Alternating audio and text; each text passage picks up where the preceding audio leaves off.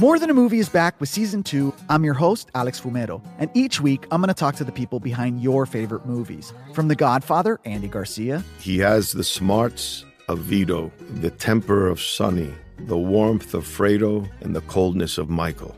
To the legend behind La Bamba, Lou Diamond Phillips. When I walked in, I didn't think I had a shot at Richie because John Stamos' picture was already up on the wall.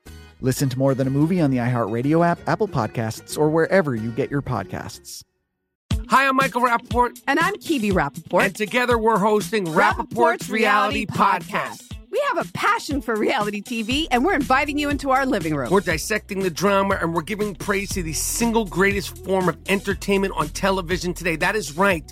Reality TV is the greatest form of entertainment on television today. Listen to Rapaport's Reality with me, Kibi Rapaport. And me, Michael Rapaport, on the iHeartRadio app, Apple Podcast, or wherever you get your podcast.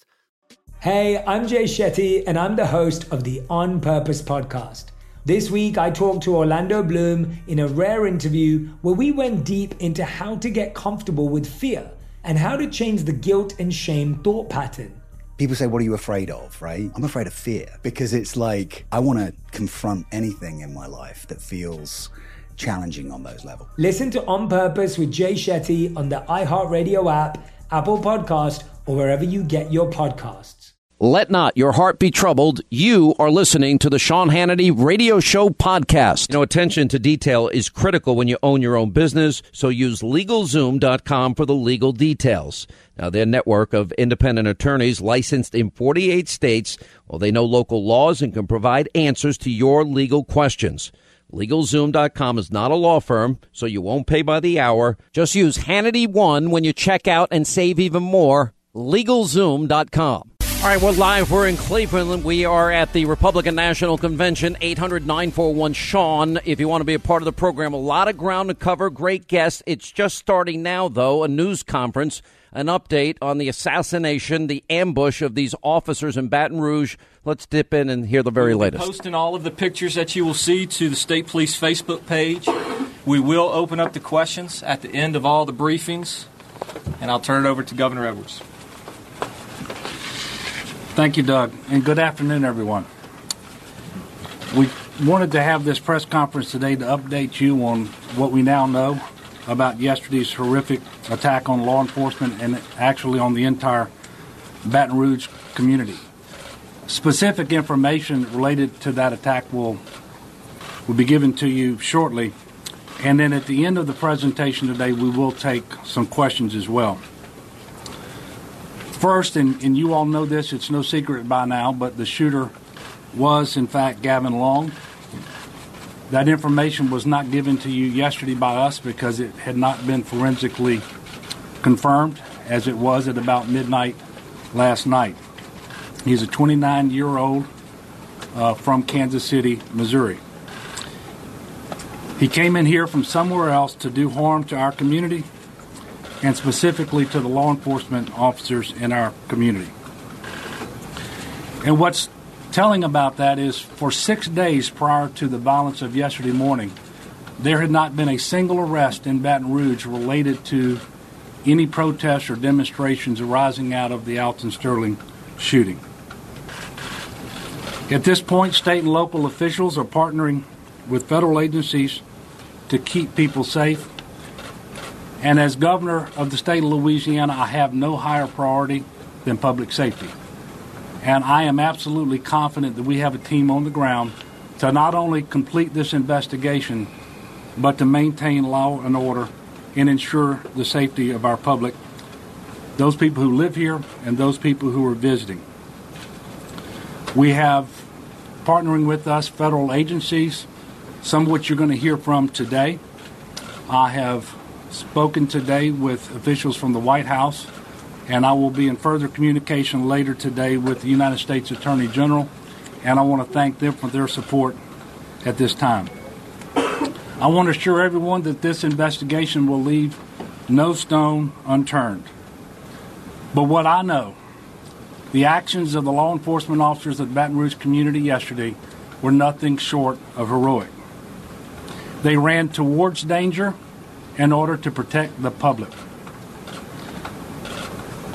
They ran towards danger in order to render aid to fellow officers. Yesterday, I visited with families at the hospital. I did so also last night. These were tremendous officers surrounded by loving families. These were good men. And we all know the story, but it bears repeating now. No greater love hath any man than to lay down his life for others.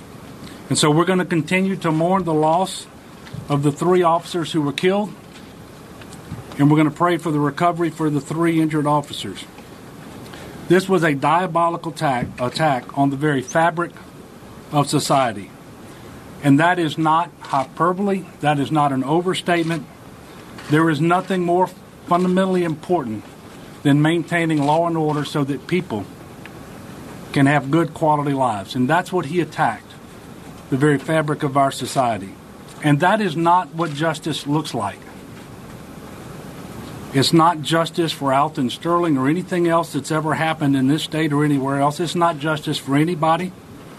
It's certainly not constructive. It's just pure, unadulterated evil.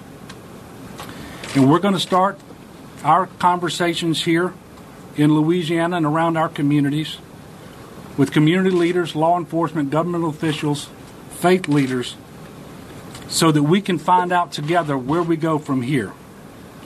And there isn't any one of us who can fix this, but all of us can and will fix this problem. And certainly I don't have all the answers, and I know that it won't happen overnight, but it will happen.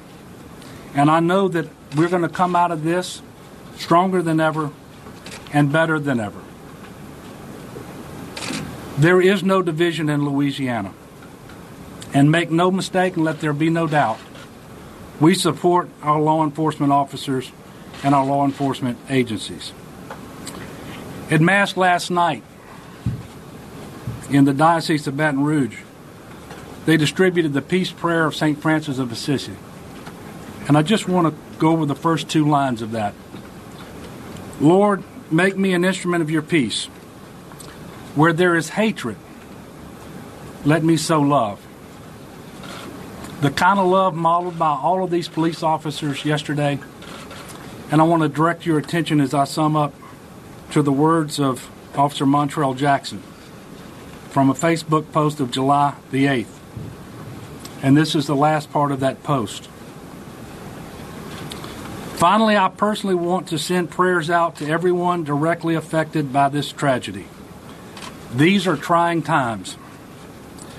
Please don't let hate infect your heart. This city must and will get better. I'm working in these streets, so any protesters, officers, friends, family, or whoever, if you see me and need a hug or want to say a prayer, I got you. I'm going to be followed by Colonel Edmonson. He's going to give you a lot more specific information, as will the other presenters here at this press conference. And then, as I mentioned earlier, at the end of the conference, we will take some questions. All right, that is the Democratic governor of the state of Louisiana, uh, Governor John Edwards. Very powerful statement. What he read at the end there was from Officer Montrell Jackson. I was actually planning on reading it myself and this was after the, the shooting that took place in, I, I believe, sh- you know, shortly after the death of Alton Sterling, the guy killed in the altercation with the Baton Rouge police, and then after what happened in Dallas. I'm tired physically and emotionally, disappointed in some family, friends, officers for some reckless comments. But hey, what's in your heart is in your heart. I still love all of you because hate takes too much en- too much energy. I definitely won't be looking at you the same. Thank you to everyone who has reached out to me or my wife. It was needed and much appreciated. I swear to God, I love this city, but I wonder if this city loves me. In uniform, I get nasty, hateful looks. Out of uniform, some consider me a threat. I've experienced so much in my short life, and these last three days have tested me to the core. When people you know begin to question your integrity, you realize they don't really know you at all. Look at my actions, they speak loud and clear. And finally, I personally want to send prayers out to everyone directly affected by this tragedy. These are trying times. Please don't let hate infect your heart. The city must and will get better. I'm working in these streets, so any protesters, officers, friends, family, or whoever, if you see me, you need a hug, you want a prayer, I got you. Now, I'm going to tell you, we, we've got to start here. Every day now, it's either a terrorist attack or it is now open assassination, ambushing of America's law enforcement. Our, our best, our bravest gunned down in cold blood. And what we saw this weekend in Baton Rouge, this guy literally lures them in, lying in wait, and fatally shooting three guys, severely wounding three others just for being policemen. Now, this is the second attack on U.S. law enforcement in 10 days. Within that 10 day period, by the way, your president met with the Black Lives Matter leaders, the guy, you know, the group that has members chanting, pigs in a blanket, fry them like bacon. What do we want? Dead cops. When do we want it now? Obama's answer well, police can make the job of being a cop a lot safer by admitting their failures. His history of rushing to judgment in high profile racial cases, it is now unconscionable. Cambridge police did not act stupidly. Maybe that would have been Trayvon 35 years ago, but there was an eyewitness in that case that identified George Zimmerman getting grounded and pounded his head into concrete, screaming for his life. And the president rushed to judgment there. He rushed to judgment in Cambridge. The president rushed to judgment on foreign soil, talking about Ferguson we have in our own country. You saw what happened in Ferguson. Okay, what happened in Ferguson was you have one guy that robs a store, intimidates a clerk, reaches in and tries to steal a cop's gun, I'm sure to shoot him, and then charges at an officer. How do we know that? Because black eyewitnesses testified to that fact. A president that's supposed to be a constitutional attorney doesn't give them due process, the presumption of innocence, no facts, no evidence, nothing. He rushes to judgment. Meanwhile, 3,470 plus people in his home city of Chicago have been killed on his watch the years he's been president. Thousands of others shot. And what is he? He's mentioned it nine times, basically in passing, and it doesn't fit it through the narrative uh, that he wants to advance, the prism of the narrative that he'd like to advance. So what does he do? He's virtually silent. So you got Montrell Jackson, he was a 10 year veteran, 32 years old, Baton Rouge Police Department. By the way, he and his wife had a baby in March. You have this guy, uh, Matthew Gerald, or Gerald, he's 41, served in the department for less than a year. You got another guy, Garofalo, and what, he's 45 years old. East Baton Rouge Parish's uh, sheriff deputy, father of four. These kids will never see their dads again, ever. And of the officers wounded, one is now said to be fighting for his life. Now, what do we know about the gunman? Gavin Long, 29 year old, African American, was, quote, targeting police officers. State police officers said today. They got a video. You want to hear this guy? You know, this is so we better start paying attention to social media because we better set up a department of social media safety because right after these events happen, every single solitary time, we find evidence that they're out there bragging on social media that they're going to do these things, and we don't get this early enough. Listen to this guy. You got to be promoting. That's the thing, because like when I was talking to a young brother, this nigga working at the little foods, I can't remember it, like some taco place by the college and shit, working for the right people, and I'm telling him, dog, you got to get skills. And this nigga telling me he already he went to the um, you know, you had a job corps. He already got the shit. He had the carpet and shit, all certified, got everything. But again, the problem also promotion. We don't know that you carpeting. How we know? So what we do if if if my mom don't know that you carpet, who she gonna f- with? The cracker, the Arab, the Chinese. We gotta be thinking, man. We gotta be promoting. Every time we chop it up, we go meet a nigga. Here, this my business card, nigga. I do carpet, I cut hair, I sell this, I sell that, I paint. That's what we gotta be on all day, every day, so we can f- with our own because these niggas don't give no f- about us. These Arabs, these fucking Indian, don't they don't give no two about you. Only when you giving them their money. Only when you giving them your money. Other than that, no, it's you. This is a monster. Was identifying himself as a potential terrorist and killer, and we did nothing to get him ahead of time. Now, even the New York Times put it the twin attacks, three officers dead Sunday, Baton Rouge, five killed July 7th in Dallas, along with 12 injured overall. Now, they've now set off a period of fear and anguish and confusion among the nation's 900,000 state and local law enforcement officers. If you're a cop and you see in the middle of these two shootings, in between Dallas and in between Baton Rouge, the President of the United States meets with a group that was caught chanting, pigs in a blanket, fry them like bacon. What do we want? Dead cops. When do we want them? Now, what are you thinking? Now, some law enforcement officials said it's been generations since this country has endured two separate episodes in which so many police officers now, now they're being, you know, they're lying in wait and they're ambushing them and they're assassinating them. And then the president's saying, well, the police can make their job of being a cop safer by admitting their failures. Well, how about, Mr. President, you stop meeting with people that chant they want dead cops? This is insanity. Hangs out with unrepentant terrorists. Nobody cares. You vote this idiot into office. Two people, Bernardine Dohrn, Bill Ayers. They are part of a group that bombed the Pentagon, the Capitol, New York City Police Headquarters. He hangs out at the Church of GD America, the Reverend Wright, the, the Sunday after 9 11. No, no, no, not God bless America, GD America. America's chickens coming home to roost. Unbelievable. We've not seen anything like this. Heather Mac Donald is a really incredible scholar at the Manhattan Institute, writing in the City Journal, says the overwhelming odds are that the most recent assault on law and order is the direct outcome of the political and media frenzy that has followed police shootings of Alton Sterling in Baton Rouge and Philando Castile in Falcon Heights, Minnesota, less than two weeks ago. The frenzy further amplified the dangerously false narrative that racist police officers are the greatest threat facing young black men today. And then she added this President Obama bears direct responsibility for the lethal spread of this narrative. You need to take control of your family and assets. Now, it sounds like common sense, but too many people procrastinate instead of getting an estate plan before it's too late.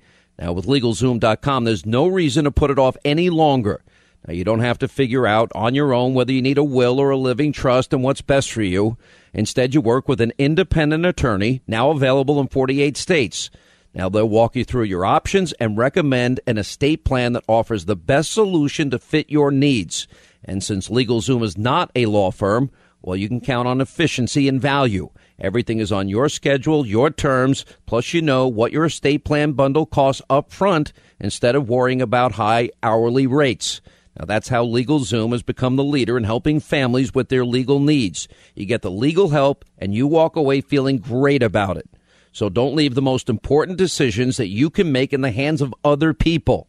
Take control of your family's future with an estate plan bundle at LegalZoom.com today. Just use Hannity1 when you check out and save even more. LegalZoom.com. Coming up, we have Former NYPD Commissioner Bernie Kerik, Dr. Sebastian Gorka joins us today. Uh, Newt Gingrich, he'll be speaking on security. Today's theme, I think, is what? Make America Safe Again. Couldn't be a more appropriate time. Pastor Darrell Scott, the Reverend Charles Christian Adams, all coming up here from Cleveland and the Sean Hannity Show and the best election coverage. A couple of programming notes. Um, all right, we are starting TV one hour later tonight. And here's why. So they say, all right, you want to do your hour? And I said, you mean when everybody speaks and I have to carry the speeches? And they said, yeah. Or do you want to do 11 to 12? And they said, here's my choices 10 o'clock when I have to. Let me go now throw to this speech. Let me now go throw to this speech. Let me now throw to this person. I, to be perfectly blunt, that's not fun for me. Anybody can do that. I could be a robot and do that you know, whatever. So I said, no, I'd rather I'd rather do the commentary. Like Donald Trump finishes his speech Thursday night at ten fifty. I want to be on at eleven, And so they said, well, do you want to do one hour, two hours, three hours? You can do whatever you want. I said, two hours is enough. I do three hours of radio a day. Five hours a day is great. So one hour later, and that's 8 to uh, 10 on the West Coast, 11 to 1 Eastern. And we have such a line. Rudy Giuliani tonight. We have Governor Perry tonight. Uh, we have Marcus Luttrell tonight. Laura Ingraham tonight. Newt Gingrich tonight. We got the best people. And so uh, tune in at 11 when the speeches stop. I know a lot of people like to watch that, and I like to watch it. But in terms of doing a show, I'd rather talk uh, because I am a talk show host. So that's that. Um, we have a lot of ground to cover today. I, I want to go back to Heather Mac Donald and her statistics. I want to read this again because writing in the City Journal, she says the overwhelming odds are this most recent assault. Remember, now we're ambushing, now we're having people lying in wait to assassinate America's police officers.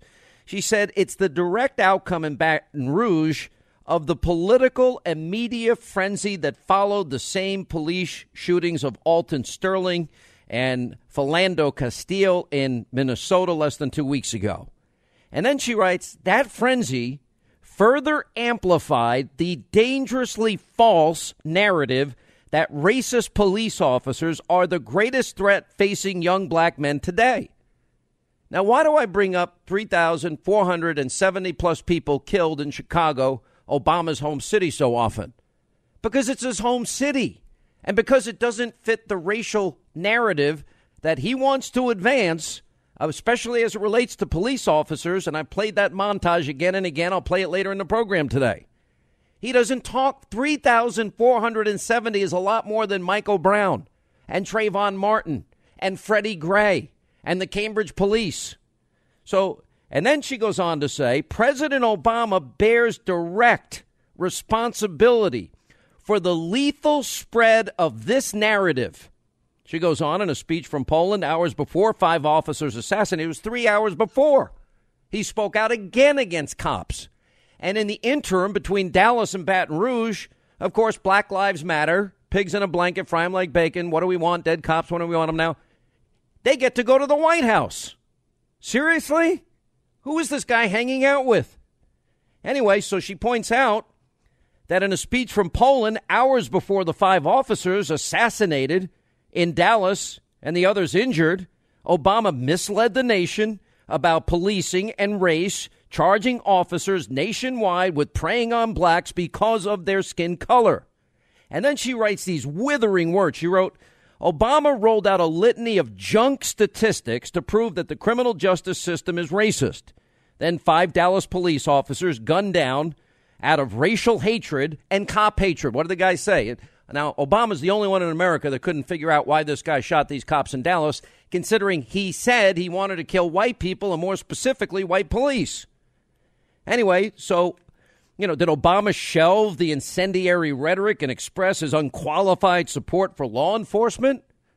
No, not at all. He doubles down, insulting law enforcement yet again, even at, as they're grieving for their fallen comrades.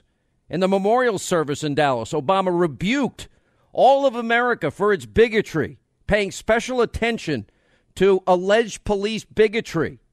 Obama was fully on notice that the hatred of cops is now reaching homicidal levels. And yet, this commitment, she writes, to prosecuting his crusade against phantom police racism trump considerations of prudence and safety on the one hand and decent respect for the fallen on the other. Wow. Those are pretty powerful words. And, you know, look at this. He has a history the constitutional expert uh, president of ours. Now, he can hang out with radicals like the Reverend Wright, Frank Marshall Davis, and uh, what's the name of that, that Father Pfleger, and Ayers and Dohrn, and Alinsky is a Alinskyite disciple, and an ACORN organizer. Everybody in his life has been radical. He is radical. Hillary is just as radical. Seven hours, you can't even get a comment out of Hillary Clinton after officers are assassinated in cold blood, lying in wait to kill these people? He's quick after the killings to condemn the violence, but he and his administration, and especially his two attorney generals, Holder and Lynch, frankly, you know, we're cowards on race. What did, what did Eric Holder say? You know, really? You know, uh, look, I'm all for GoPro for cops. I want to see video of every incident. I think going forward, that's great. But this president, every single time, has put a false frame around police encounters that are high profile with black Americans, making it seem like cops are racist when in fact there's no evidence of racism involved. That was the case in Cambridge. That was the case with Michael Brown and Darren Wilson in Ferguson. That was the case of Eric Garner in New York. You know why Eric Garner in New York happened? Because the guy was selling loose cigarettes. What a stupid law New York has in place. They don't have anything better to do. And then cops are sent out with quotas and how many tickets they've got to get. Good grief. So stupid. Add to that, time and again, the, the president r- rushes to judgment, no presumption of innocence for police. You know, all these incidents he claims are driven by racism, uses it to, as a narrative to discuss racism. When then later it is proven false, he'll never walk it back and say, I was wrong. Michael Brown Ferguson speaks out before any facts, evidence, due process, before the presumption of innocence, not granted. In the case of cops, cops fight for our presumption of innocence. So when's the president going to have the guts to stand up to groups like Black Lives Matter, which was born of a falsehood? Remember, Black Lives Matter, you know, hands up, don't shoot. That never happened. When is he going to stop inviting them to the White House? When has Obama lectured Black Lives Matter, formed on a false premise, uh, to them to cut the inflammatory rhetoric. What do we want? Dead cops. Nowhere to be found. Not this president, not this radical. Hillary Clinton, she's seeking the advice of these groups. He condemns violence against cops. He won't say a word against the main group in America promoting hatred and racial grievances against police officers. Nope. They get an invite again and again to the Obama White House, constantly going out of his way to talk. He's comparing them to the women's suffrage movement. He's comparing them to the abolitionist movement. One of That's the great things about America is that individual citizens and groups of citizens can petition their government, can protest, can speak truth to power, and that is sometimes messy and controversial. But because of that ability to protest and engage in free speech, uh, America over time has gotten better. Uh, we've all benefited from that. The abolition movement was contentious. Good grief. Do you hear what he's saying there? Do you, do you understand how profound that is? He is legitimizing Black Lives Matter and therefore legitimizing their anti cop agenda comparing it to the suffrage movement, comparing it to the abolitionist movement.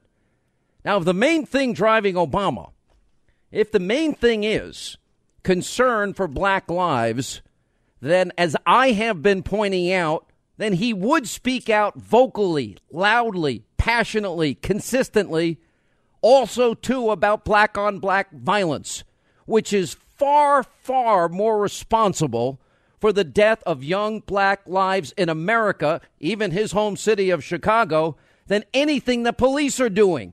But he doesn't speak out. 3,470 plus in Chicago alone. Now, imagine this.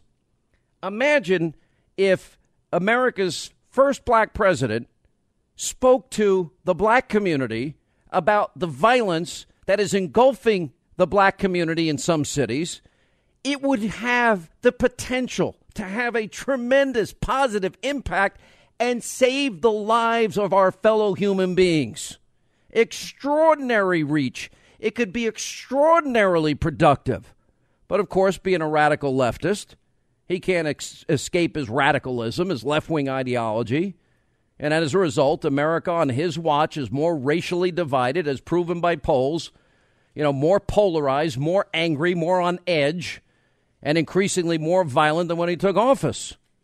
And Republicans now they're, they're saying they're running on law and order this election. Smart to do, because right now, and Trump is running on this in good measure because of Obama and Hillary.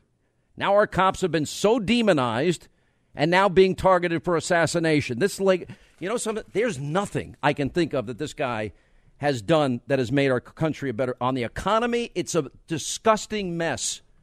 I have statistics about black Americans. I've been putting them on TV. If you're black or Latino, guess what? You're not doing any better under Obama. You know, if you look at the numbers, they're, they're astounding. African Americans on food stamps since he's president up 58%. 58%. Number of African Americans in poverty is up 10% under Obama. Number of African Americans out of the labor force up 20%. 50% of black teenagers can't get summer jobs. The home ownership rate is down for most black Americans now. You got median real income dollars. If you whatever you were making in in 2008, you're making $2,400 less if you're a black American. Good grief. It's pathetic, but 90% of the vote goes to the Democratic Party every time. President's lecturing, police can make their job a lot easier. Seriously? It's unbelievable. These are unbelievable times we're living in. So, oh, by the way, don't forget his riff. They bring a knife to the fight, we bring a gun. You know, the, the social Darwinists, all the other crap and rhetoric that he says. Oh, yeah, Americans need to tamp down the rhetoric. Hillary Clinton responds to the, the assassination of officers seven hours later. Gee, thanks, Hillary. Another Milwaukee officer was shot. And here we are in Ohio, and they have open carry laws, which I'm in favor of. I don't have a problem. But when the new Black Panther Party is coming to town, and they're saying they're bringing weapons with them, and Black Lives Matter is saying the same thing, you got groups saying they're targeting celebrities for assassination. You know, look at look at the economy. All the people have messed up. Look at now we discover a secret document lifting the veil on this Iranian nuclear deal that would sh- cut the time that the number one state sponsor of terror would need to build a bomb in half. And they gave him the money to do it, $150 billion. And he pulled out of Iraq and Syria and created a vacuum for ISIS with the financial benefits of oil that they now control. And then, of course, he supported Mohammed Morsi. And then, of course, he can't say radical Islamic terrorism. And then, of course, you know, we're not safer and we're not more secure. We're not more prosperous. He's doubled the debt. He's taken on more debt than every other president before him combined. And Hillary's planning to just finish the job he started. Well, finishing the job means finishing your country. Wake up! Because that's what's happening. But don't worry, the polls show, well, it's about a 50 50 chance that Hillary Clinton can win. Yeah, I'm, I'm hopeful. I mean, Florida, Trump is up by a couple. Ohio is up by a couple. Pennsylvania is up by a couple. Uh, he'll win Indiana. North Carolina, I saw Trump was down. We got to win North Carolina. We got to win Virginia. It was tied in Virginia in a poll. That's decent, but it's not great. We're, we're literally hanging in the balance as a country here. Now, if we have an agenda that gets our debt under control, that makes us energy independent, we we save American jobs by securing the border. We make our country safer by securing the border. We get rid of Obamacare so we have competition and people can once again afford health care. You know, all of which would be a good thing. It's a pretty bold agenda. Building up our military, saving our VA and and and fulfilling promises we've made to our veterans, all good things for the country. I, I got to tell you, I, I'm, I'm ju- I am so angry.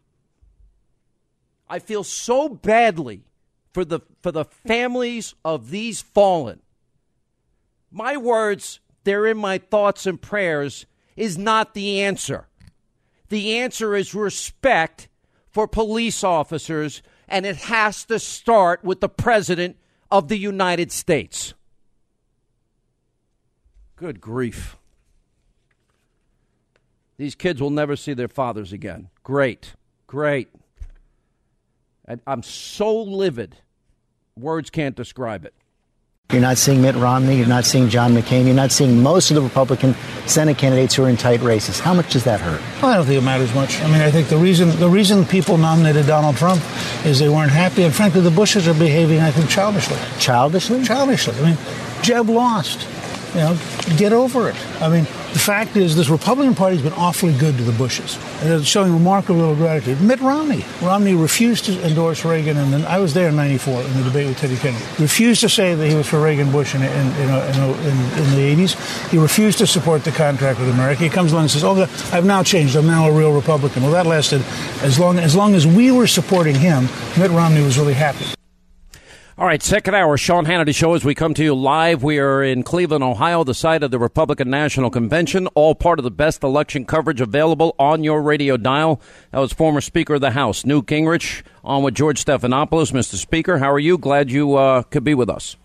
Well, I'm delighted to be with you, and uh, we're having quite a uh, convention in uh, uh, Cleveland. I think it's coming along very, very well. I think people are very excited by what's going to happen over the next four nights, and they're very excited by uh, looking for uh, you know Trump's speech. Uh, and uh, on Thursday night, uh, it would be a very important moment in the whole campaign, and uh, communicating what kind of president he would be and, and why he is, uh, you know, running for uh, the presidency. So, uh, so far, I, I see this as one of the, maybe the most exciting convention since uh, Reagan in 1980. What do you think? You know, we're just answering the question. There are some crybaby sore losers. You know, remember the one of the first questions, if not the first question in the first debate, will you support the person that wins? That that question was really directed at one person at that time, and that was Donald Trump. Donald Trump was the only person that said he wouldn't pledge and promise to support the eventual nominee. He said he wanted to see how this worked out and, and how people treated him in the process, whether he was treated fairly. They made a big deal about him eventually signing on to the pledge. And you have people like John Kasich, and I don't think Ted Cruz is endorsed, even though he is speaking at the convention. Uh, you mentioned Jeb Bush. Lindsey Graham is another one. What do you make of just that broken pledge? They gave their word. Well, I think you know politics sometimes does tough things to people, and uh, I think that uh, if you look at the folks who are are not supporting Trump, or at least not showing up, a significant number of them, people we beat, uh, and I think that's unfortunate. And I think it's almost ironic that everybody else was eager to have Trump pledge back when they thought he would lose, and then when he won, they kind of forgot that they'd signed the same pledge that they wanted him to sign. So, you know, but but look, we're we're looking to the future you now have a good solid ticket in, in uh, Trump and Pence. Uh, you have huge issues with Hillary Clinton, which frankly get worse every day. The new report out today that the uh, nuclear agreement with Iran actually allows the Iranians to get nuclear weapons in about half the time we've been told publicly. The secret side agreement just came up, you know, available today. Uh, and, and every time you turn around, there's another story about how uh, the Obama-Clinton model is failing America. So I think uh, we have big issues, uh, much bigger issues than uh, whether or not some disgruntled former candidate shows up. And I don't sense anybody here walking around with a long face saying, "Oh, gee, you know, I really miss uh, those guys." Uh, they're very happy to be here. They're very happy. Uh, I'm on the way to do an event for Senator Rob Portman, uh, who has got a huge crowd of volunteers here. And uh, everywhere I've been, I spoke to some 400 folks from New York State this morning. They were all very pumped and actually feel like they have a shot at carrying the state for, uh, with Trump. Mm-hmm. Look at the backdrop of this convention. We have now had two incidences where now it's the open assassination of police officers. Look at what happened in Nice. Then, of course, before that, it was Orlando. Before that, it was San Bernardino, and then Belgium, and then, you know, terrorist attack after terrorist attack. You mentioned now we see the secret side deal, which allows the Iranians to move much faster than anybody knew, and they get the $150 billion. You know, you look at the economy and you can add that to the mix, but these specific issues of security, terrorism, and the assassination of police, what should be happening now? Well, I'm, I'm going to talk Wednesday night about safety at home and safety abroad. And I think that may end up being the biggest issue of the campaign. Uh, people don't like the fear that they or their loved ones could be killed. And they look at what just happened in Nice, where this guy gets in a truck and kills 84 people. Uh, they look at what happened at the uh, uh, nightclub in uh, Orlando, uh, where 47 people are killed.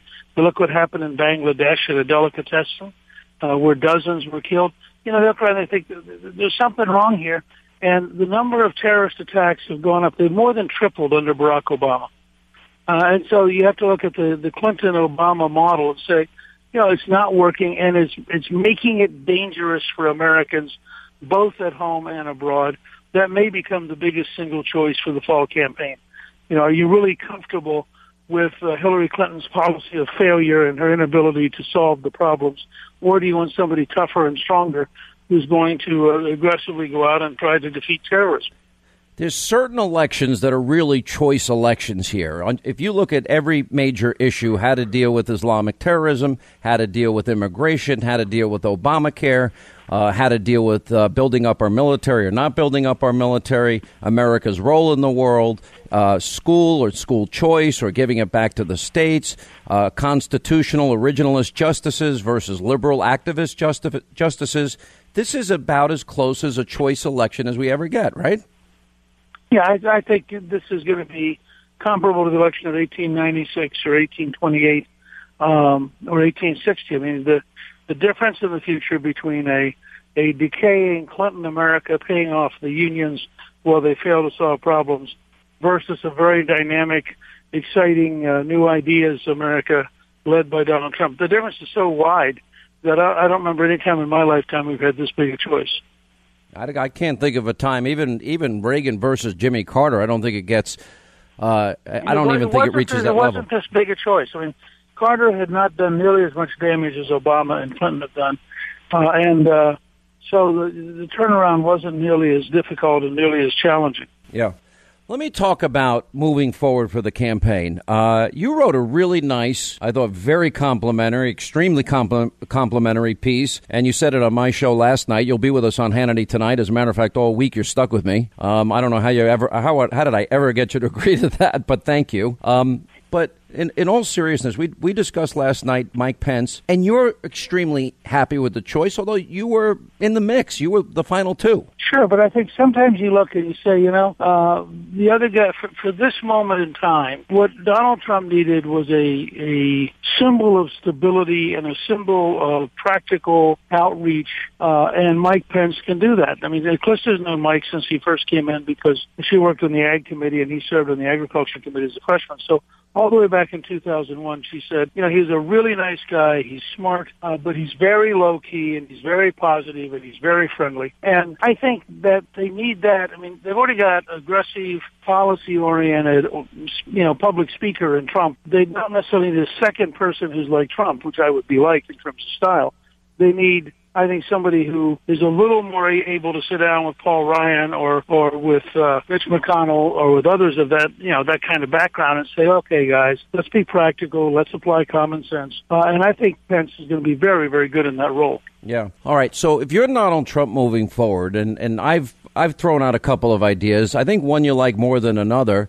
I would like the idea. I think you successfully proved to the American people that when you put ideas and promises, bold solutions down on paper, that, and you make a promise, give us this job and we will get this done. In your case, it was 10 items. It was called the contract with America. I would like to see Trump's promises to America. I brought it up with Paul Manafort. He seemed to like the idea last night when I, when I broached the issue with him. And the second thing is maybe start naming some names of people, the type of people that Donald Trump would surround himself with with. For example, I read in the Hill yesterday that you are open to taking a significant role within the within an administration of Donald Trump.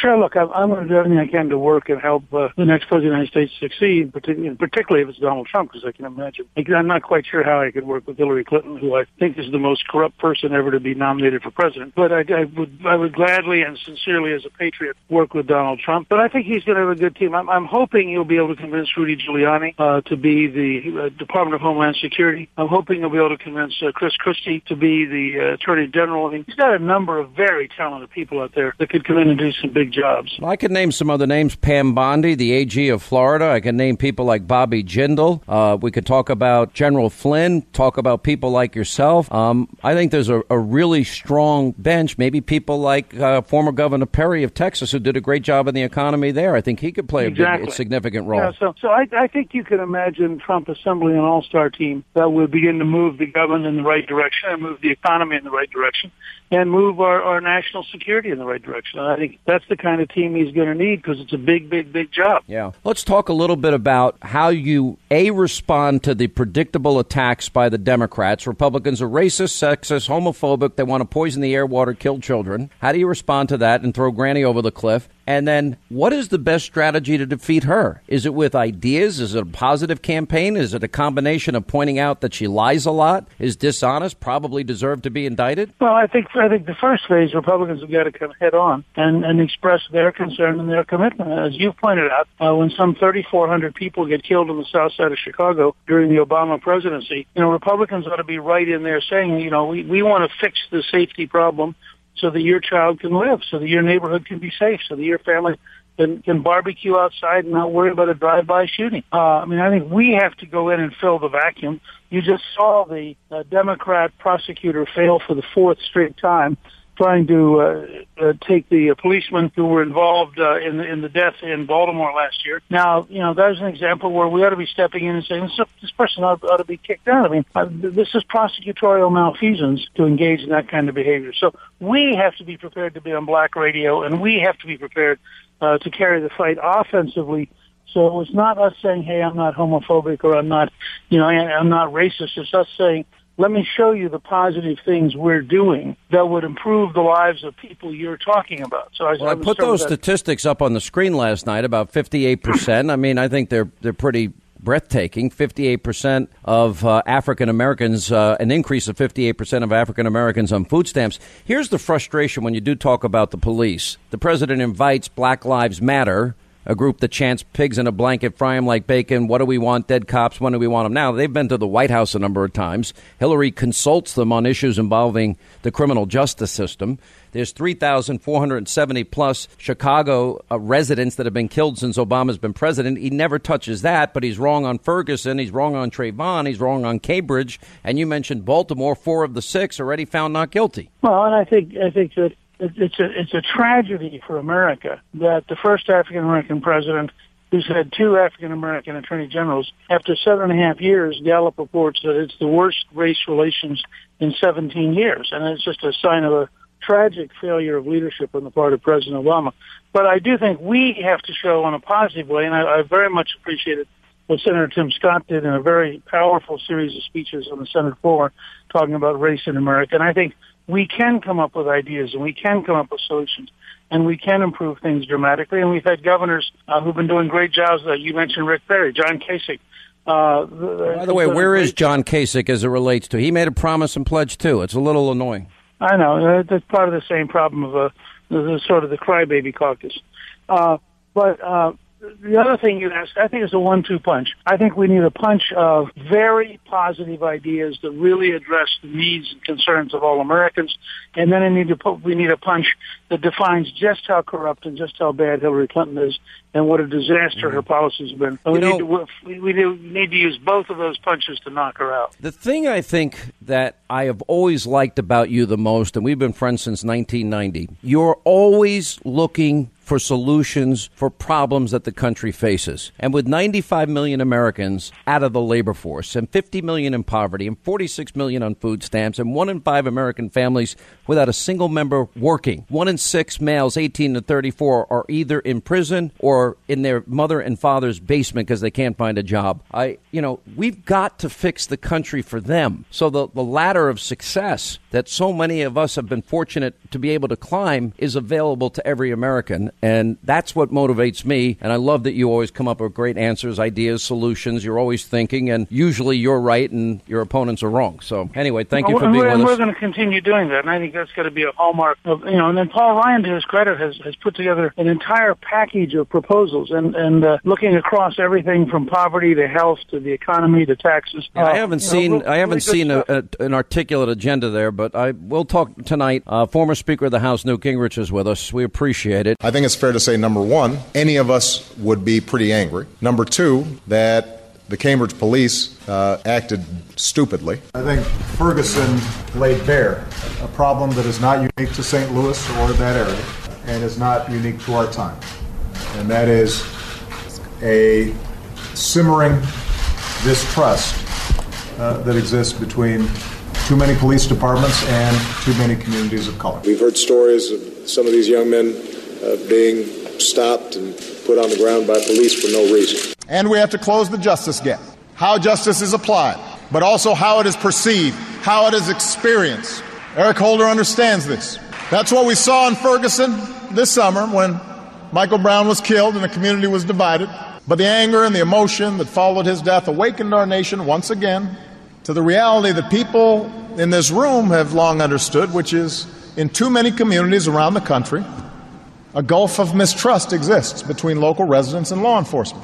I think that there are circumstances in which uh, trust between communities and law enforcement have broken down, and and uh, individuals or entire departments uh, may not have uh, the training or the accountability uh, to make sure that uh, you know they are protecting and serving all people and not just some. What's also true is that there are still instances in which a young black boy or brown boy is not being evaluated in terms of risk precisely in the same way as a white young person might be uh, by the police. Too many instances of what appears to be police officers uh, interacting with individuals, uh, primarily African American, often poor, uh, in ways that raise troubling questions. Too many young men of color feel targeted by law enforcement, guilty of walking while black or driving while black, judged by stereotypes that fuel fear and resentment and hopelessness. And the worst part of it is it scars the hearts of our children, scars the hearts of white children who grow unnecessarily fearful of somebody who doesn't look like them. It stains the heart of black children who feel as if no matter what he does, he'll always be under suspicion. That is not the society we want. Now, the challenge for us as the federal government is, is that we don't run these police forces. I can't federalize every police force in the country and force them to retrain. But what I can do is to start working with them collaboratively uh, so that they can uh, begin this process of change uh, themselves. We have to own up to the fact that occasionally there are going to be problems here, just as there are in every other occupation. Uh, there, there are some bad politicians uh, who are corrupt. There are uh, folks in the business community or on Wall Street who don't do the right thing. Well, there's some police who aren't doing the right thing. I think there are police departments that have to do some soul searching. I think there's some communities that have to do some soul searching. Uh, but I think we as a country have to do some soul searching. All of us as Americans should be troubled by these shootings because these are not isolated incidents.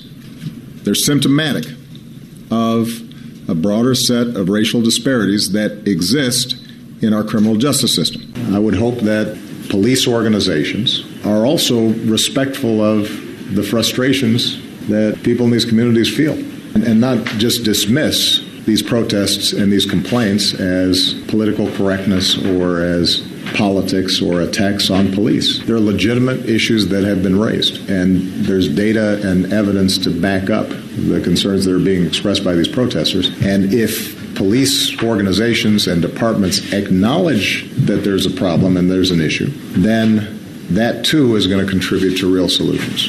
And as I said yesterday, that is what's going to ultimately help make the job of being a cop a lot safer. It is in the interests of police officers that their communities trust them and that the kind of rancor and suspicion that exists right now is alleviated. All right, 24 now till the top of the hour as we come to you live. We are at the RNC convention. We're in Cleveland. We're in Ohio, right in the heart of all that's happening here. So the nation is now facing terrorism, and we have a leader that won't acknowledge radical Islamic terrorists. He thinks ISIS is the JV team. He says they are contained. He even said it again after the most recent attacks. And then we have a president. That is his rhetoric against police officers in the lead up to now what is the targeted assassination of our nation's law enforcement. And yet, this president now lectures everybody else to tone down the rhetoric as we head into the political season. It is the height of hypocrisy. This president that has rushed to judgment time and time again, never allowing the presumption of innocence, never allowing due process, never allowing evidence to be presented, being dead wrong, a four time loser. Now that we have a fourth Baltimore police officer acquitted in the case of Freddie Gray, four out of four. They're 0 for 4. In the case of Ferguson, he was 0 for 1 there. Uh, Cambridge Police, 0 for 2. Trayvon Martin, 0 for 3. Baltimore 0 for 4. And yet he builds up this sentiment again and again and again. And we have the two biggest security problems our nation has faced in a long time, and this president is on the wrong side every time. Anyway, joining us to discuss, debate both of these issues, Sebastian Gorka. He's the author of the New York Times bestselling book, Defeating Jihad. Former NYPD Commissioner Bernard Kerik. Welcome both of you back to the program. Bernie, let me start with you. We've got the targeting of the police uh, again and again. You just heard the montage. The president has been on this rhetorical, has had this rhetorical battle against law enforcement going on for years. He's rushed to judgment in every high profile case that has come down, but he virtually ignores 3,470 uh, people killed in his home city of Chicago since he's been president. Your thoughts? You know what, Sean? I, I think uh, the bottom line is he he should practice what he preaches when it comes to the rhetoric. You know, yesterday he, um, in the aftermath of the assassination of these cops in Baton Rouge, he said that we have to tone down the rhetoric. That we have to, you know, that people have to, uh, you know, not be so judgmental. You know what? He should have been saying that from the beginning. It, it, this this this attack on police all across the country, and and we're up 94 percent, 94 percent right now over the last year in cops gunned down in this country in one year, 94, almost 100% increase. Do you, for the, the top Cle- uh, Cleveland Police Union official has said Obama has blood on his hands. One, do you agree with that? Two, they have open carry here in Ohio. By the way, I'm a very big pro Second Amendment guy. Uh, I have a, a, concealed carry permit in New York. I've had it all my adult life in whatever state I've lived in. Do you think when the new Black Panther Party is getting permits to open carry weapons, would it be wise, in light of what's happened, to at least temporarily suspend it, knowing that there are people here that want to target cops? Uh, I got to be honest, Sean. I'm a bit surprised because this is a national event. This is a uh, you know a presidential event. I'm surprised the Secret Service couldn't come in, uh, conjunction with the governor uh, and the other agencies, and put a hold uh, at least at least in the surrounding area of the convention. Um, you know, they do. Listen, you have open carry laws in certain states, but you can't go into the federal building in that state with a gun. You can't go. Well, I will say this in their defense because I'm here, I'm on the ground, and the the amount of, in other words, if you look at the perimeter that they have set up around where the actual convention is, it is literally impenetrable. It is. Right. I mean, for me to get to the convention, I I have to go blocks away and get right. wanded and, and go through security then I have to get on a shuttle bus, then I get over to the arena. I mean, it's it's right. that difficult for everybody. Well, listen, of course, you know they're doing their job. You don't want to make the cops' jobs harder though. You know, you get some lunatic that wants to show, you know, he, he's got a weapon. He wants to go out there and protest to demonstrate. He may not have a negative, uh, you know, thing in his mind. He may not be out there to hurt anybody, but you have a bunch of mm. raving lunatics that are. You well, they, they're here. They say they're here, and and yeah, and they're going to be with open carry. Let me bring in Dr. Gorka. Dr. Gorka, a president that won't acknowledge terrorism. Once again, we see the carnage. He still doesn't say the words radical Islamic terrorism.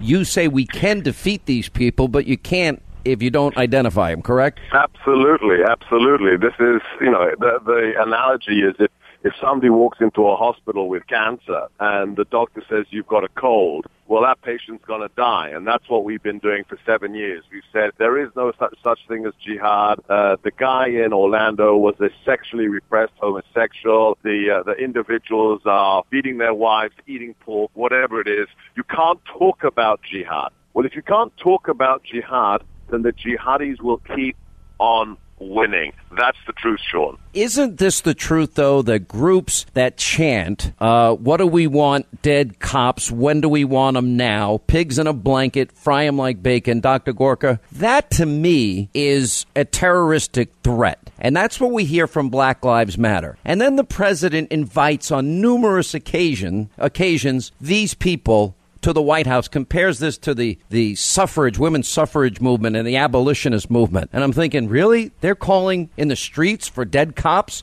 and you're inviting them to the White House and you're comparing them to past American heroes? Look, it, it really makes my stomach turn. I lose my appetite and I get angry. But I have to applaud you and your team. Whenever you put those montages together, you, you just make the slam dunk case. Every single soundbite you've delivered from the president tells you that we have a commander in chief that is stoking the flames. This is a man who's saying, you know, arrested while walking because you're black.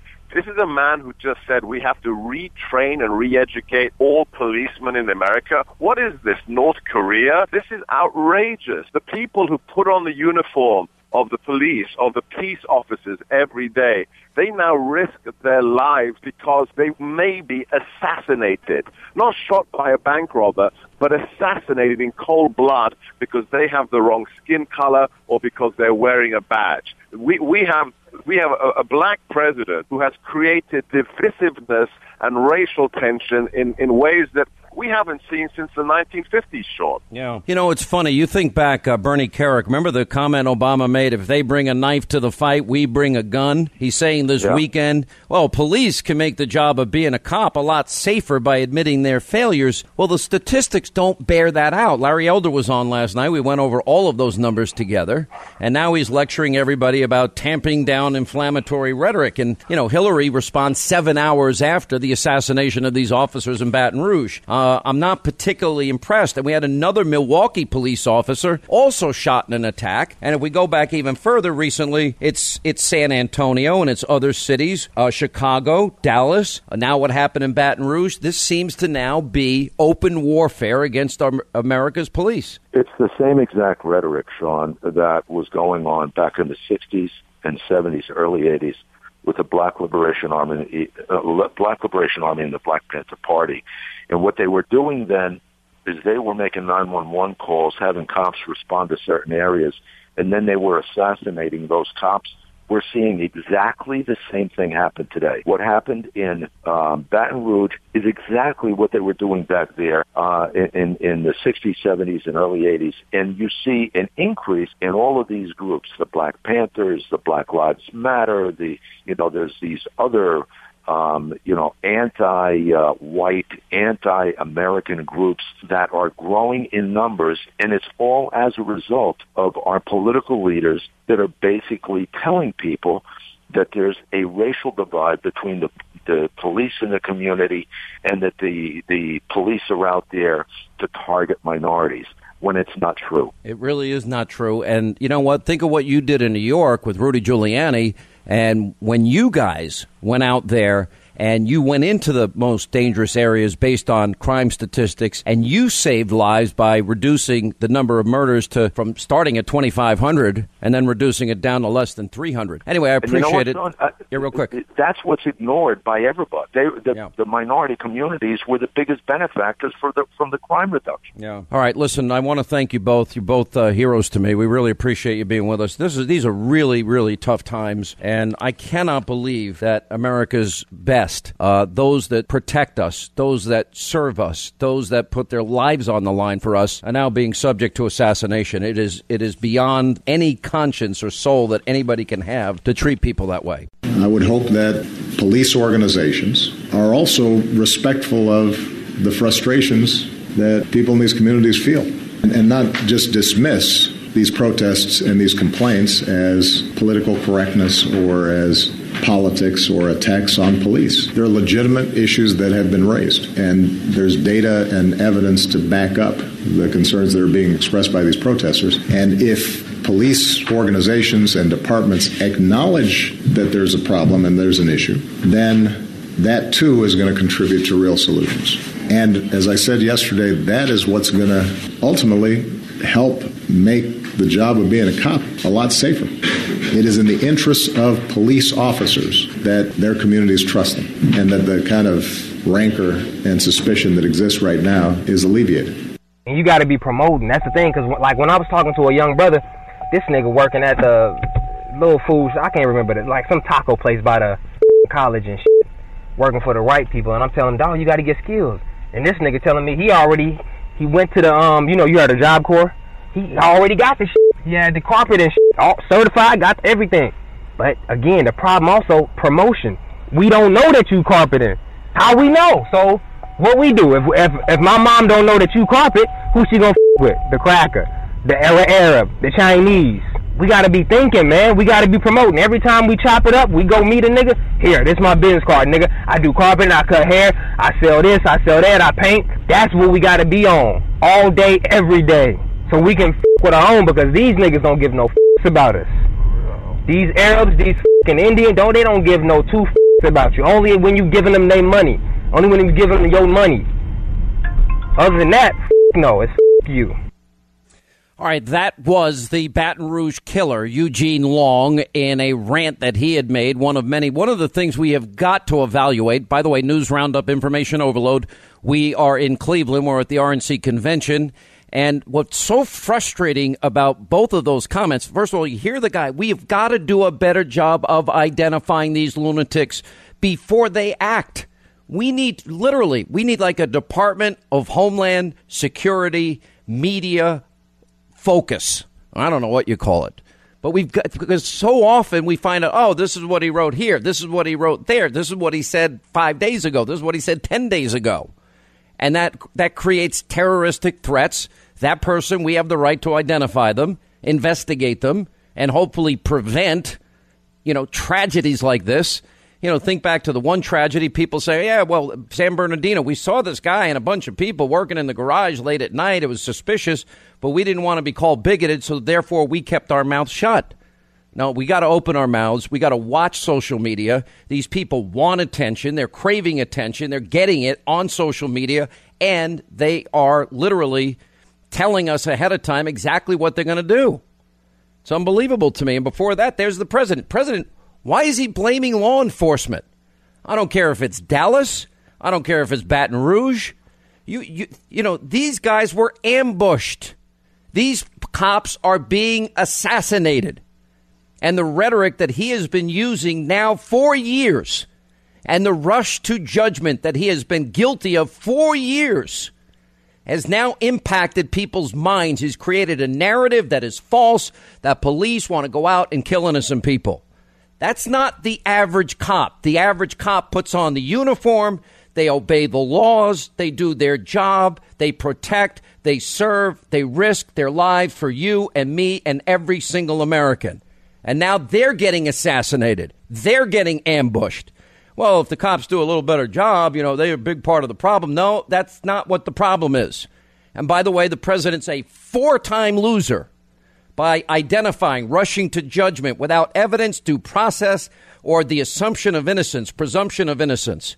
He's out there, well, that could have been me, Trayvon, 35 years ago. Trayvon could have looked like my son. Uh, Ferguson, we all saw what happened in, in, in Ferguson in our country as he speaks, you know, on some foreign soil, someplace, somewhere. Or when he speaks out in, in the Cambridge police acted stupidly. Why, they arrested his friend? No, they didn't act stupidly. Anyway, here to help sort a lot of this out, Pastor Darrell Scott is with us. He's a founder, senior pastor of the New Spirit Revival Center. He's a Trump supporter. The Reverend Charles Christian Adams, presiding pastor of the Hartford Memorial Baptist Church in Detroit, Michigan. Welcome, both of you. Pastor Scott, I Hey, find Sean, the glad to be president's. I find the president's re- rhetoric. I find him the idea that he meets with Black Lives Matter, a group that has members chanting, "What do we want? Dead cops. When do we want them now? Pigs in a blanket, fry them like bacon."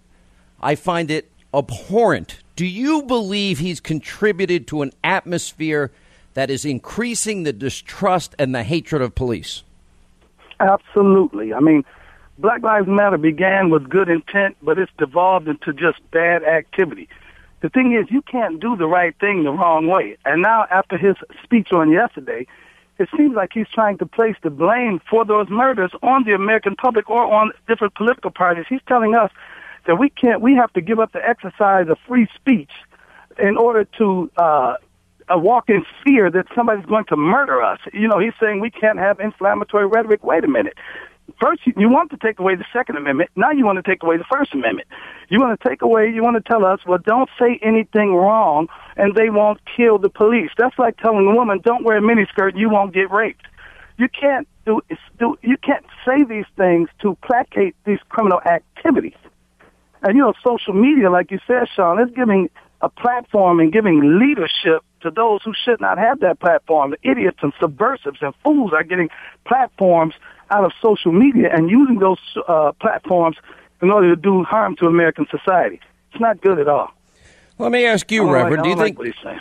Reverend uh, Charles Christian Adams, do you think it's appropriate for the President of the United States of America to meet with a group whose members are chanting, What do we want? Dead cops, when do we want them now? Pigs in a blanket, fry them like bacon. Do you think, what, what message does that send when people from that group get to go to the White House? Is that appropriate to you? Well, first of all, that group really doesn't have a central leadership core. They've tried to kind of form one as they have gained uh, notoriety and visibility, but that's an internet-based organization, and the different chapters do not represent everybody who's in the group. And there's bad an- bad apples in every bunch. And what President Obama is trying to I didn't ask you if there's bad. I didn't ask you if there, wait, whoa, whoa, whoa. I didn't ask you if there's bad apples. Nobody, nobody's saying every cop is perfect. There are some bad cops. I think there's ways that we can monitor police behavior. I think GoPros. Sure, I'm not talking uh, about cops. I'm talking about Black but Lives Matter. I'm asking you- I am kids who are asking in you. that movement who aren't saying fry 'em up like bacon and pigs in a blanket. Excuse me. There It was. A, would you like me to play the chants for you because the chants are pretty darn loud. A pretty significant uh, part of that audience was chanting that. Pigs in a blanket, fry like bacon. Pigs in a blanket, fry like bacon. Pigs in a blanket, fry like bacon. Pigs in a blanket, fry like bacon. What do we want? Dead You cops. have- when do we want them now? You may Who- have whoever is in the position of leadership in that group should stand up and denounce that that rhetoric. That's rhetoric right there. That's inflammatory rhetoric right there. Okay. Now, whoever Listen is in leadership, you're saying they have no central leadership. Well, whatever leadership I they have, it. they need to stand up and denounce that. I denounce it. But I'm telling you this: that doesn't. Do you denounce? represent All right. If you denounce that, here's my They question. have a- If you den- if you denounce that, do you denounce the president of the United States of America and the Democratic Party uh, presumptive nominee Hillary Clinton continuing to meet with these people? Doesn't there need to be some standards among top leaders not associating with radical groups? Look, we meet with all kind. We meet with hostile nations. We meet with all kind of people. President Obama has tried to bring. We're not meeting with the head of and a ISIS. sense of calm. We're not meeting and, with and the young man. The the people who are committing violence are hiding behind the movement. Really, they're they're not even in the movement for change. And it's better to have these kids with these, this vehicle of expression than for kids who are out here finding guns and other types of violence to express themselves. Wouldn't you rather have them chanting? Wouldn't you rather have them? No, marching I, I think if, than but no, because you know what? There, there, listen, you're the you're the wait a minute, wait a minute. You're the preacher, and the Bible does says something about lusting in your heart, doesn't it? And that if you lust in your heart, you commit adultery. So you're saying, wouldn't I rather them chanting? If you're beginning to think about killing cops and what do we want dead cops? Uh, no, you're if, if you can go there mentally, spiritually, emotionally. Darrell Scott, No, tell me if. I'm wrong, Pastor Scott. Is that not the beginning of the process of going there? Yes, let me tell you something, Sean.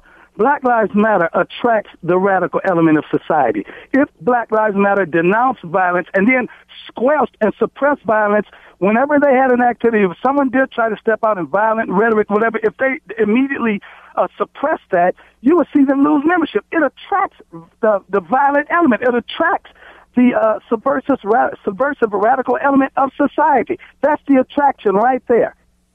And so they need to make some type of statement that only uh, that that that you know. I, Listen, I got to tell you something. This is very, very frustrating. You know, and then the president we- compares them to this. cannot- Compares this to the. su- um, hang on, let me say something. Then the president compares them to the women's suffrage movement, the abolition movement, and I'm like, what? Where is this president that he's so ra- he can't say radical Islamic terrorism? There is something pathologically off about this man.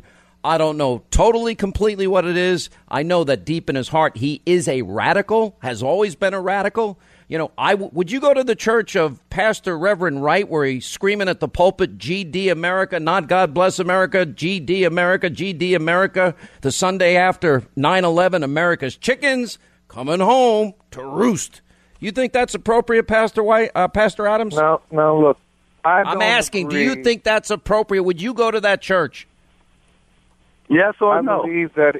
uh, Yes or I no? Would you go to that church? Jeremiah Wright has been to my church, and I've been to Trinity many times. Oh, so you would And go to hang out with him? preached at our Wait, so you'd go to a church of a guy that says Dr. Jeremiah Wright is GD America? good friend. Jeremiah Wright's your good Jeremiah Wright friend. is my good friend, and he Wow. is a veteran GD of the armed forces. GD and he America? has given more to this country than a lot of his critics. GD America? You go to the church of GD America? White you America, go there? US of KKKA, America's chickens. Coming home. Coming home to roost. No, no, no. Not God bless America. God America. God America. You're proud of that? You wait, wait, wait, I want didn't answer this. You're proud of that? I agree with it. But if we You are- agree, you agree GD? with You want God not to bless America, but you want GD America? We are either a nation that believes in freedom of Wow. speech, or we are a nation that doesn't. And I didn't talk what about- that's not about freedom of speech. Freedom of speech. Why should Barack Obama tell us not to exercise our freedom of speech because we might get to get killed by a subversive? Wait a minute. I want to go one at a time now. Darrell Scott, I want to ask you a question. Pastor Scott, would you ever go to that church? No, I wouldn't go nowhere near that church. And you know what's so hypocritical about it? You want to condemn America while you exercise America's freedom. You want to take advantage of America's benefits and then condemn the country that provides the benefits to you. How hypocritical is that? Well, Pastor, it's hypocritical to say freedom and then try to stop people from saying what they believe. Either we are free to speak what we believe or we are not. How can we fight for freedom that doesn't exist? We're not trying to stop them from saying anything. We're trying to stop them from murdering police. We're trying to stop them from inciting civil dis, uh, uh, uh, disunity. Think about it. You even in free speech, you can't holler fire in a crowded movie theater. There are some things, uh, even in your exercise of free speech, that you should be prohibited from saying. You can't Well, you make sure that you say that when they, you haven't heard any of you condemn the people who have threatened the president. They threatened his life. Who's threatened the president? Who?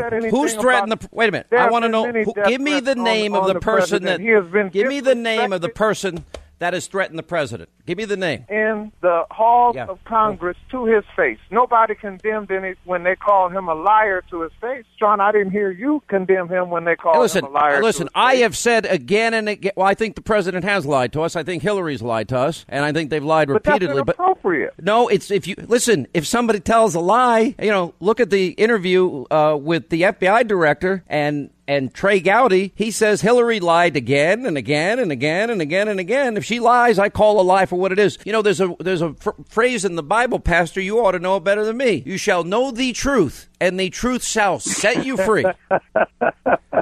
I got I got to go, guys. I appreciate it. friends and talk to your neighbors. I want you to talk to them whether they're independent or whether they are Republican. I want you to argue with them and get in their face. We talk to these folks because they potentially have the best answers, so I know who's asked to kick. We're going to punish our enemies and we're going to reward our friends who stand with us on issues that are important to us. Oh, we'll reward our friends, punish our enemies. They bring a knife, we'll bring a gun. We're going to I get to know who's asked to kick here. Get in their face. Get in their face. Oh, now we're going to get lectured by by President Civility on the need for civility. Uh, their plan is for dirty air and dirty water. Oh, the the they're social Darwinists. I am so tired of phony, just phony hypocrites. He doesn't have a clue. Then the president goes out, oh, police can make the job of being a cop a lot safer by admitting their failures. Why do you say that in the aftermath of the assassination of our nation's law enforcement officers? It makes me so angry. I can't even describe my literally my blood pressure is going through the roof. I'm so pissed off. I cannot take this anymore. And then we have Hillary Clinton. 57% of the country thinks she ought to be indicted over the email server scandal. Then you got the rest of the country thinks she's a liar, dishonest, not trustworthy. And I'm thinking, really? And she has a chance of winning? It's, it's, it's beyond anybody's imagination. Anyway, glad you're with us. Best election coverage available on your radio dial. Let me give you a few programming notes for the week. So here's the deal. So we're on 11 to 1. Here's the problem. I was given a choice. Do I want to do the 10 o'clock hour, my usual hour, and go, oh, here now is so and so speaking. Here now is so and so speaking. Here now is so and so speaking. Or did I want to have eh, the speeches end every night around 11? For example, on Thursday night, Donald Trump will speak, and the scheduled time is from about 10:10 to about 10:50. And if that goes on time, I, I want to comment on his speech. I want to talk about it. So I was given a choice. I could do 11 or 12. Fine. I could do 11 or 1. I said, fine, I want both hours. And so I'm, I'm really appreciative that we have the time tonight. So we'll be on right after a lot of the speeches. We've got the best guests, the best lineup, the best people. You don't want to miss. I'll give you an example. Tonight we got Laura Ingraham. Tonight we got Newt Gingrich. Tonight we have Rick Perry. Tonight we have Rudy Giuliani. And that's just touching the surface. So uh, the best election coverage is 11 to 1 Eastern on the Fox News channel. That's 8 to 10 out on the West Coast. All right, let's get to our busy telephones here as we start with MJ is in Florida. MJ, how are you? Welcome to Cleveland and the RNC convention. And hey, uh, Sean, how are you? Um, I've called you a few times. Semper Fi, former Marine. Yeah, Semper unlike Fi. that piece of garbage ex-Marine that I won't even identify. I am. I had so much stuff I wanted to talk to you about. My family's in law enforcement and the Marine Corps, and um, I get sick every morning when they have to leave the house to do their job.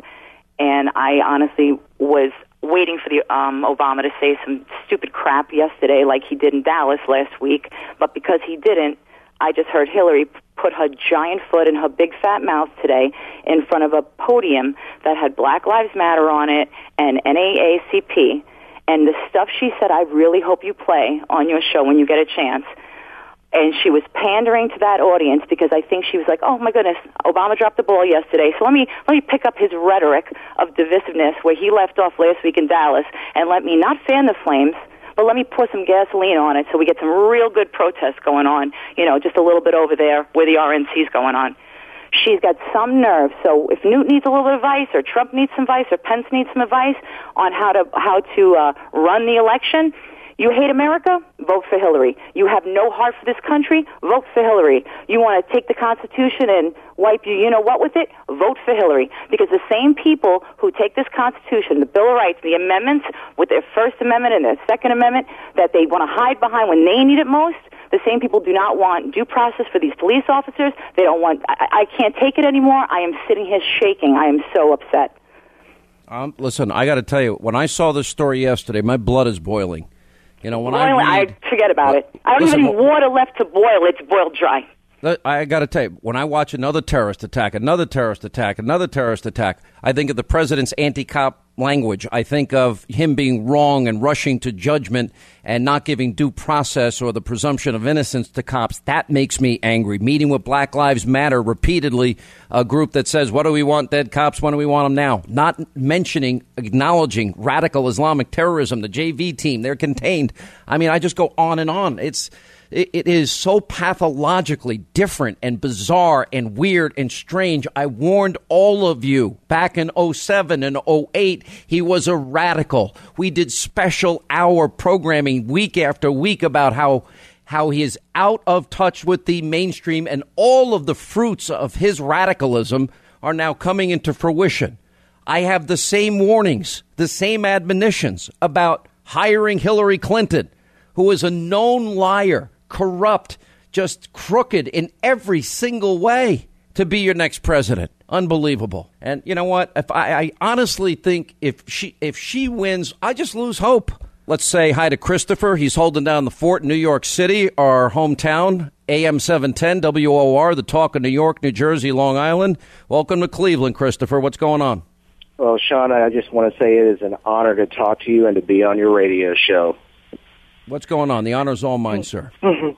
Sean, I have to disagree with Mike Pence as Donald Trump's VP pick because I don't feel that Mike Pence and Donald Trump are on the same page. I watched the 60 Minutes interview last night. Donald Trump dominated that whole interview. Mike Pence and him don't don't agree. And I don't think that Whoa, whoa, Mike whoa, whoa. No, wait a minute. I interviewed Pence the other night for an hour on Friday night. Uh-huh. Let me tell you Uh-huh. something. They agree on 95%. Let me, are you married, for example? No, me, no, I'm not married. All right. Did you, well, have you ever been married? No, never been married. I haven't found You the right have- woman yet. You ever have a girlfriend? Yes. Did you and that girlfriend agree 100% of the time? of course not. No. Okay, so you're never going to have two people that agree on everything. Now, with that said, you know what? I don't see much disagreement. Uh, I question Pence about their disagreements, and they're really insignificant. And what on the big issues, and I think the pretty bold agenda that Trump is trying to transform the country back into it, what it once was, I think they're in full agreement. I think it's a conservative agenda. I've said it from the beginning. I think he means what he says, and this is where America now has their choice. Well, I have a fear that if Hillary Clinton picks a woman or picks an African American to be her VP pick, I don't know if Mike Pence. What do you mean if she picks an Amer- uh, li- li- listen, if you want to play gender, race, um, identity politics, you can you can you can do that all you want. But to me and you, but between me and you, I don't really see. I, you know, I it, people vote for the top of the ticket unless there's a big problem with the bottom of the ticket. For the most part, it doesn't influence elections. All right, but I got to run. Thank you, buddy. Elaine is in Pennsylvania, which is now a swing state. Donald Trump winning in the latest poll. What's up, Elaine? How are you? We're glad you called. Hey, Sean. How you doing? Hey, I'm good. How are you? Um, y- your programs have not fell- and fallen on deaf ears. I've listened to you. I don't know how many years, but this is the first time I'm calling in. Um, I traveled extensively for 30 years for a technical company. I've been all over the world. And I'll tell you what, as a woman, as a woman who has a carry permit, believe in the Second Amendment, and I do a lot of volunteering, I think more pe- women need to come out because we are in big trouble as far as terror and what's happening within our country itself. I, I am happy to hear that tonight Trump's going to be talking in reference to make America safe again because I'll tell you, I have never felt more unsafe in my life than I have in the last couple of years. And it is getting to the point where I, I, I speak to everybody I don't, on both sides of the party, and women are are they're just going out and, and getting carry permits. People are are afraid. They're listening to the news every night. And I have nieces and nephews, and I have friends who are first responders. And when I see what happened over the weekend again, my stomach is just turning. And I'm not a weak woman. I am a strong woman. I, and I can't even talk to anybody at this point who is even thinking about voting for Hillary Clinton. I had 30 years of, I had to take, uh, go over and sign my life away because I had to accompany with patient data and understand that if I was to do anything with, with, with manipulating data, I would be put in jail, fired, and fined. And I can't believe we have this woman who's running for president. So I No. just wanted to tell you it's not falling on deaf ears, and I want to thank you and people on your show Listen. I just hope the American day. people, if uh, you know, pain is a great awakener. Sometimes people think pain is a bad thing, fear is a bad thing. I disagree. I think fear makes you stronger and helps you. When you conquer fear, you then become courageous. You know, I think th- the same thing. The pain of failure of an administration that's been so bad as this one, I think hopefully paves the way that people wake up. They want to fix the economy. They want America to have their role in the world put back in place as it was as a leader in the world. So I think there's a lot of great things that could come out of uh, Obama, and that is hopefully an administration that will re- reverse all the damage that he's responsible for. 800 941 Sean is a toll free telephone number. You want to be a part of the program. Uh, Tracy is in Texas. Tracy, hi, how are you? Welcome to Cleveland and the RNC convention. Hey, Sean. Hey, listen, uh, you know, I'm definitely a fan of yours. I remember what you did for the guy who was in truck driver, but I totally, totally disagree. I disagree wholeheartedly with a lot of the things you've been saying. First off, I think because you're in such a very powerful position, you have to stop that redefining thing. Now, I, I'm aware of who have the power to define has the power, but I, I heard you talk about the president, Black Lives Matter. Wait a minute. Do you, th- do you think it's appropriate for the president to meet with Black Lives Matter? Do you think it's appropriate for the president to say Republicans are social Darwinists, that their plan is for dirty air and dirty water? You think it's appropriate for the president to hang out at the church of GD America and then lecture us, hang out with unrepentant terrorists? Really? I don't need lectures from a guy with his background. No thanks. Actions speak a lot louder than words. Sean, Sean, let me say something, Sean.